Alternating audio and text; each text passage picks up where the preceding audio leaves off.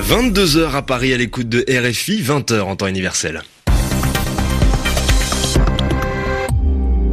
Hugo Lanoé. Bonsoir à toutes et à tous et bienvenue dans votre journal en français facile pour le présenter avec moi ce soir. Sylvie Berruet. Bonsoir Sylvie. Bonsoir Hugo, bonsoir à tous. Au sommaire de cette édition, la crise politique en Israël où de nouvelles élections législatives auront lieu le 17 septembre. Le Parlement a été dissous. Le Premier ministre Benjamin Netanyahou n'a pas réussi à trouver une alliance gouvernementale. Un revers en Colombie pour le président Ivan Duque. Un ancien combattant des FARC a été libéré aujourd'hui grâce à son statut de député. Et puis prendre en compte le bien-être des citoyens pour faire baisser les inégalités et la pauvreté, c'est le pari de la première ministre néo-zélandaise et de son budget pour le bien-être. On en parle à la fin du journal. Le journal. Un journal. En français facile. En français facile. Donald Trump exprime des regrets après la convocation de nouvelles élections en Israël. Avec ce nouveau scrutin législatif prévu le 17 septembre, le deuxième en cinq mois, du jamais vu en Israël, eh bien la stratégie américaine pour la paix au Proche-Orient est menacée. Mais Washington l'assure, la conférence de Manama est maintenue à Bahreïn les 25 et 26 juin prochains. Alors la crise politique israélienne fait suite à l'échec de Benjamin Netanyahou. Le premier ministre israélien n'est pas parvenu à une alliance gouvernementale. C'est la raison pour laquelle la Knesset, le Parlement israélien, a été dissous la nuit dernière.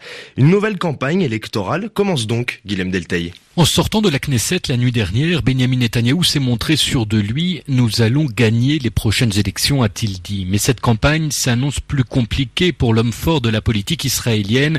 Ces dernières semaines ont mis en avant sa fragilité, souligne Yohanan Plesner, directeur de l'Institut de la démocratie israélienne, un centre de recherche de Jérusalem. Sa liberté de manœuvre était extrêmement limitée. Il n'a pas réussi à convaincre des élus du centre. Les partis ultra-orthodoxes et les autres formations de droite ont fait monter les enchères, réalisant que Benjamin Netanyahou n'avait que des options très limitées. En raison des soupçons de corruption le visant, le centre et la gauche de l'échiquier politique refusent de participer à tout gouvernement Netanyahou, d'autant que le Premier ministre est revenu ces dernières semaines sur l'une de ses promesses de campagne. Il a dévoilé ses projets de défense face aux procédures en cours. Il l'avait nié avant les élections, mais maintenant, il est clair qu'il veut lancer des initiatives radicales vis-à-vis du système judiciaire, de son indépendance et de son périmètre d'action afin de s'offrir une immunité. Selon un récent sondage, ces projets sont rejetés par deux tiers des Israéliens. Mais au cours de cette campagne, Benjamin Netanyahou devra cette fois-ci défendre cette controversée réforme de la justice qu'il appelle de ses voeux. Guillaume Delta, Jérusalem, RFI. Des milliers de personnes réunies à Kinshasa pour accueillir le corps d'Étienne Tshisekedi, arrivé en début de soirée en République démocratique du Congo. L'avion transportant la dépouille du père de l'actuel président Félix Tshisekedi s'est posé il y a une heure et demie sur le tarmac de l'aéroport de la capitale congolaise. Une arrivée retardée pour des raisons logistiques, d'après un communiqué des autorités. Malgré le retard, le comité d'organisation des funérailles s'en tient toujours programme initial qui débutera demain avec l'exposition du corps de l'ancien Premier ministre, une messe et un recueillement populaire au stade des martyrs. Étienne Tshisekedi, surnommé le Sphinx de Limété, sera inhumé samedi. Une édition spéciale est à suivre demain matin sur RFI de 6h15 à 8h, temps universel. Les journaux en français facile. Et il est 15 euh, heures passées de 4 minutes à Bogota en Colombie. Un ancien chef des FARC a été libéré aujourd'hui. Grâce à son statut de parlementaire, de député, Jesus Santrich, c'est son nom, a retrouvé la liberté. Décision de la Cour suprême. Cet ancien combattant de l'ex-guérilla marxiste avait été arrêté en avril 2018 à la demande des États-Unis qui veulent le juger pour trafic de cocaïne. Le président Ivan Duque avait promis de l'extrader c'est-à-dire de le livrer aux autorités américaines. C'était sans compter donc sur cette décision de justice. Il s'agit d'un revers pour le président colombien dans un pays divisé sur la question de la paix avec les FARC. Marie Normand. Juger les crimes les plus graves commis pendant plus de 50 ans de guerre civile. C'est le rôle de la JEP, la juridiction spéciale pour la paix, issue des accords signés entre le gouvernement colombien et la guérilla des FARC en novembre 2016.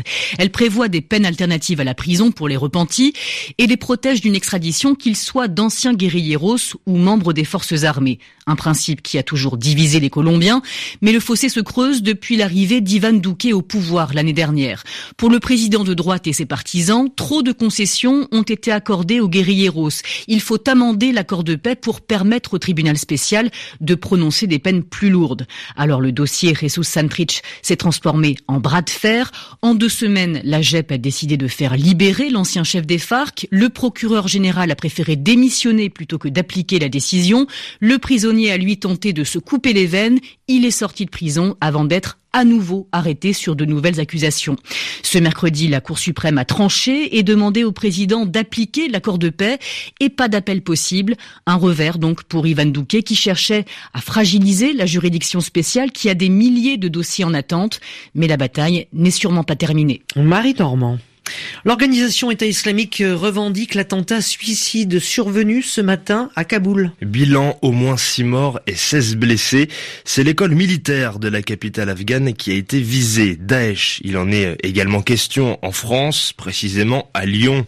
La ville du Rhône-Alpes, secouée vendredi par une explosion au colis piégé. Après le déni, les aveux placent désormais à la revendication.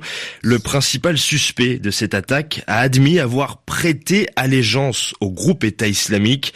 En garde à vue depuis lundi, eh bien cet étudiant algérien de 24 ans s'est mis à parler et a également reconnu avoir conçu l'explosif qui a fait 13 blessés légers. Mais ce n'est pas tout, Pierre-Olivier. Le jeune homme a également expliqué la raison de son attaque.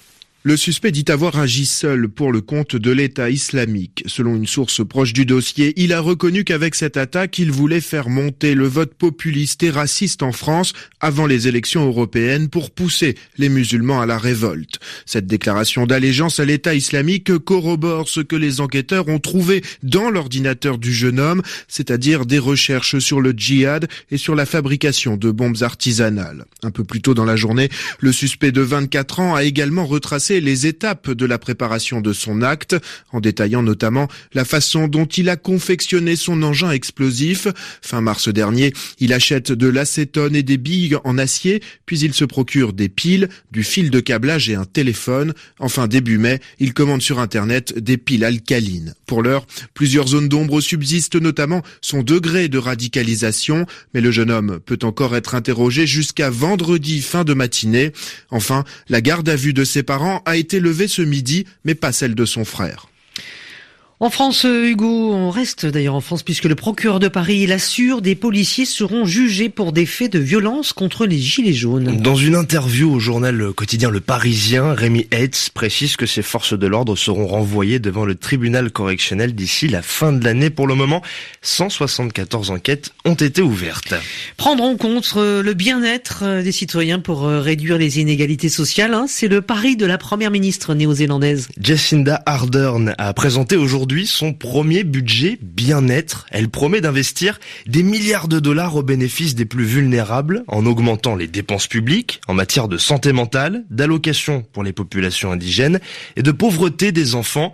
Les détails sur cette mesure présentée comme une première mondiale avec Elena Tomic. Grâce à un excédent de 2 milliards d'euros, la Nouvelle-Zélande veut se donner les moyens de remettre la santé au centre de ses priorités et d'améliorer la qualité de vie de ses citoyens. Le fossé entre la rhétorique et la réalité entre les riches et les pauvres, entre les élites et le reste de la population, a été exploité par les populistes dans le monde entier. C'est ainsi que le ministre des Finances, Grant Robertson, a voulu défendre son budget et expliquer devant le Parlement les défis que le gouvernement travailliste souhaite relever dans les cinq prochaines années.